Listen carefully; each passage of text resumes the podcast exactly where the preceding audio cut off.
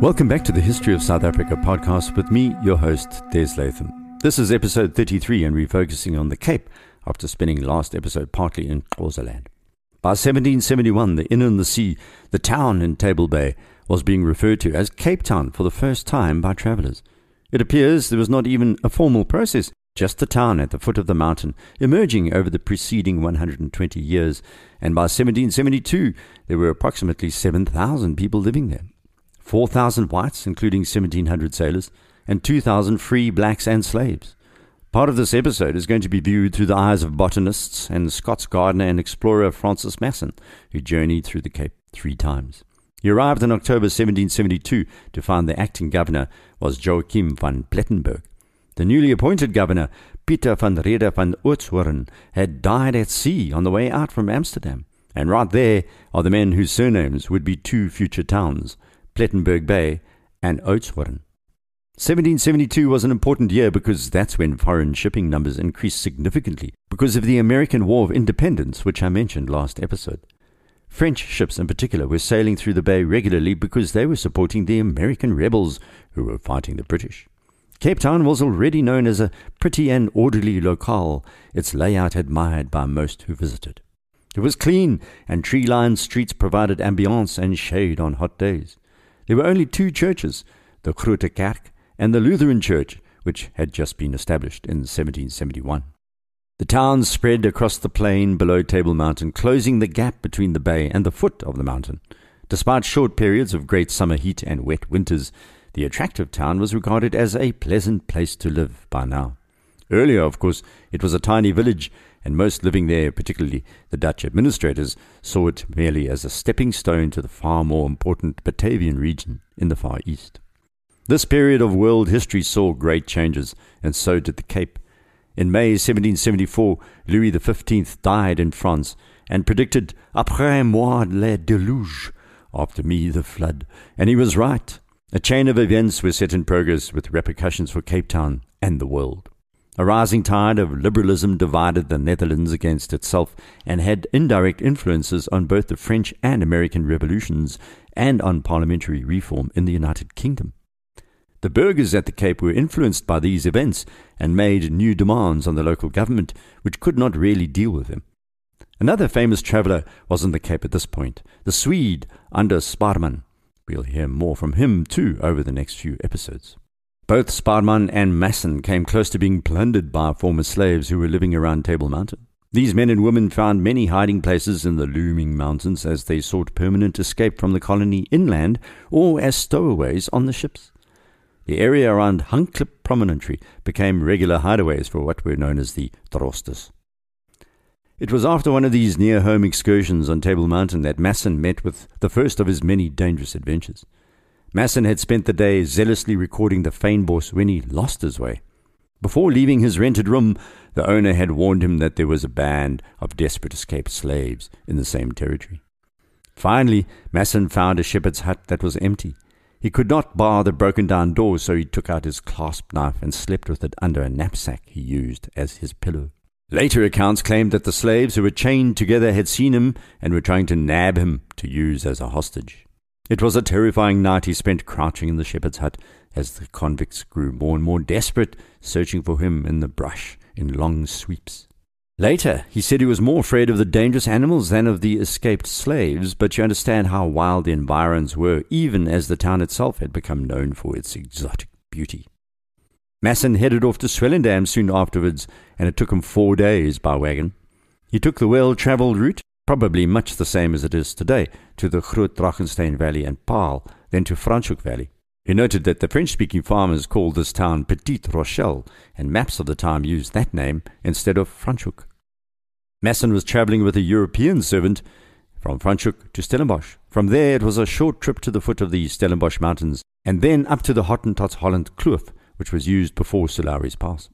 He made his way to the Swartberg hot springs near present-day Caledon, and eventually Swellendam.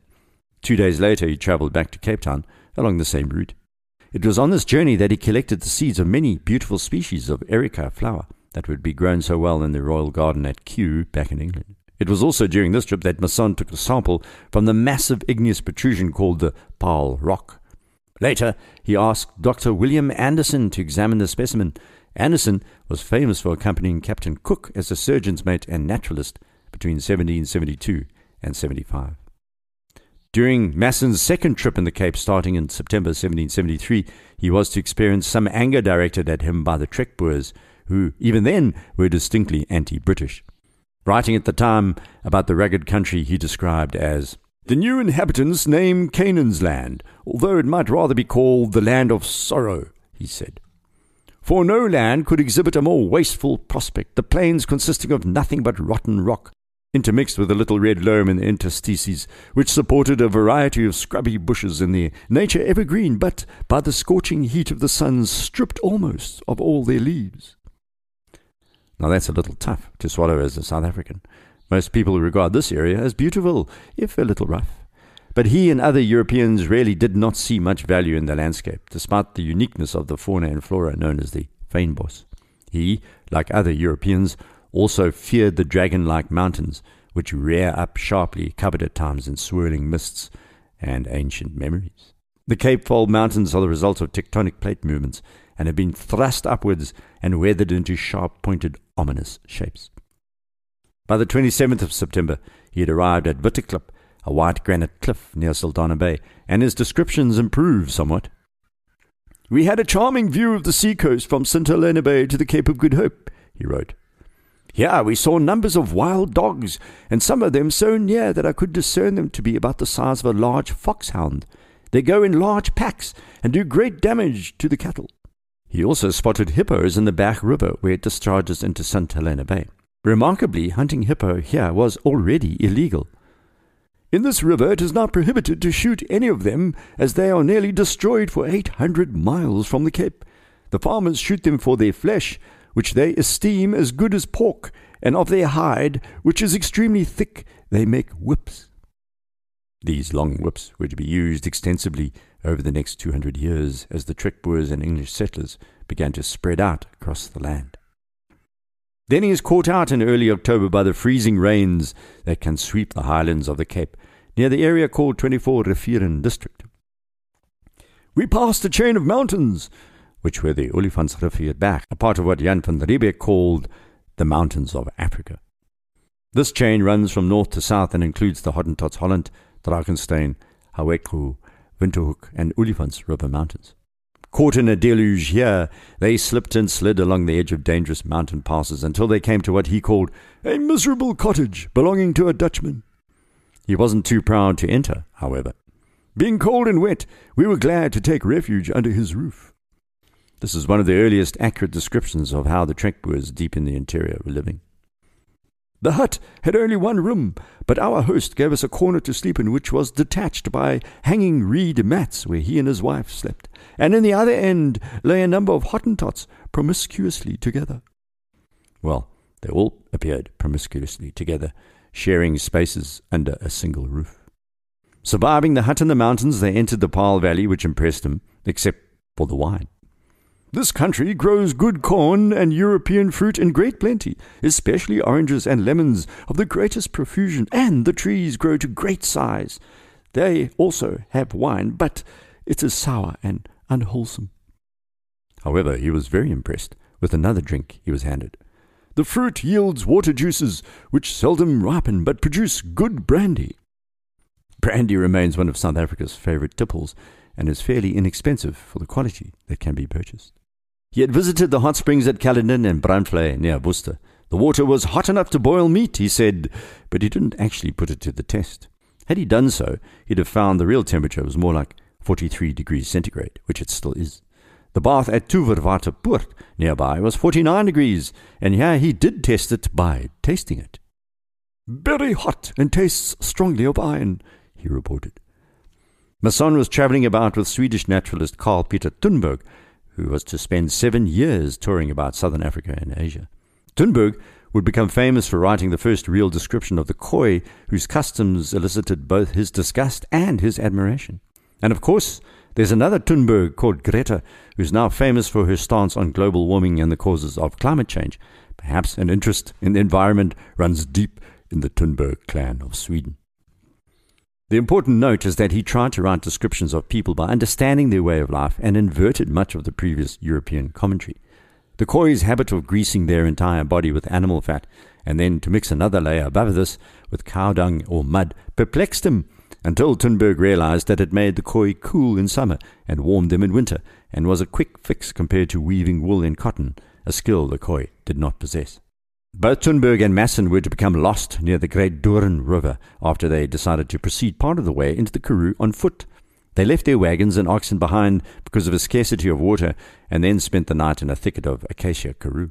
Luckily, there was a hill nearby, and early the next morning Masson climbed up to a high precipice from where he could see landmarks and make it back to their wagons.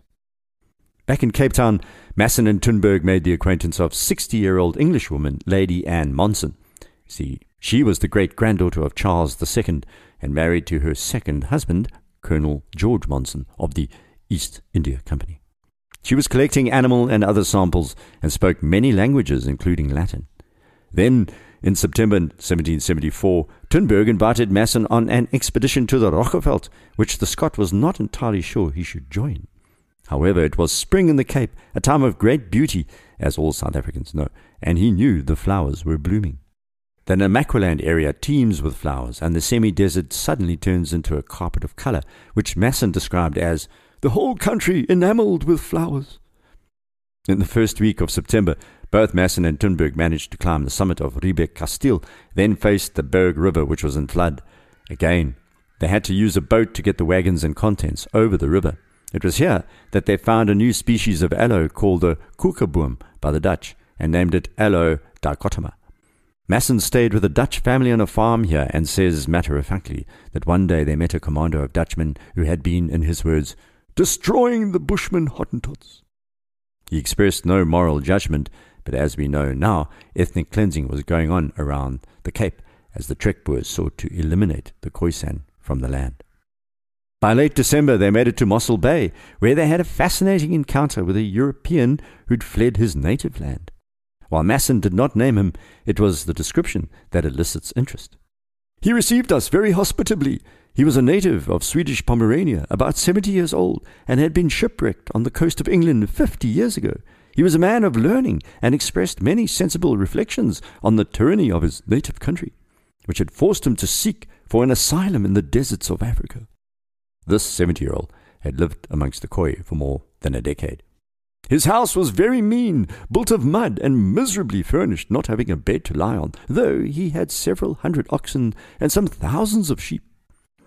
That was a fairly rich farmer by the standards of the day, and Masson was more concerned about the fact that he slept on straw than his obvious wealth.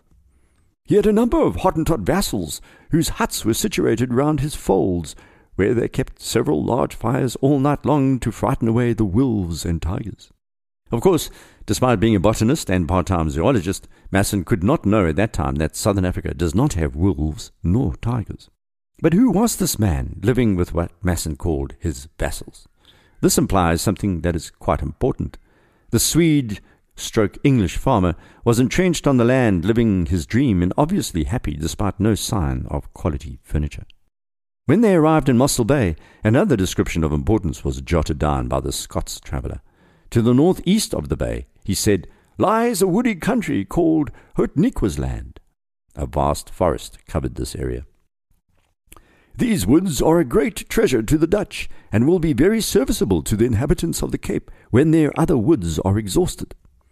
And exhausting the woods was going on in Hart Bay and other areas across the Cape as the European settlements grew by the year.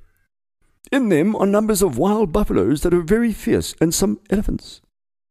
Eventually, Masson's party arrived back in Cape Town in December 1774. They had travelled close to 850 kilometres from Cape Town to the Doorn, Hantam's rivers in the north through what is Piketberg and Van Reinsdorp today. Then they turned and headed back to Table Bay through the Tankwa Karoo, Karoopoort, Worcester, Tulbagh and Paarl.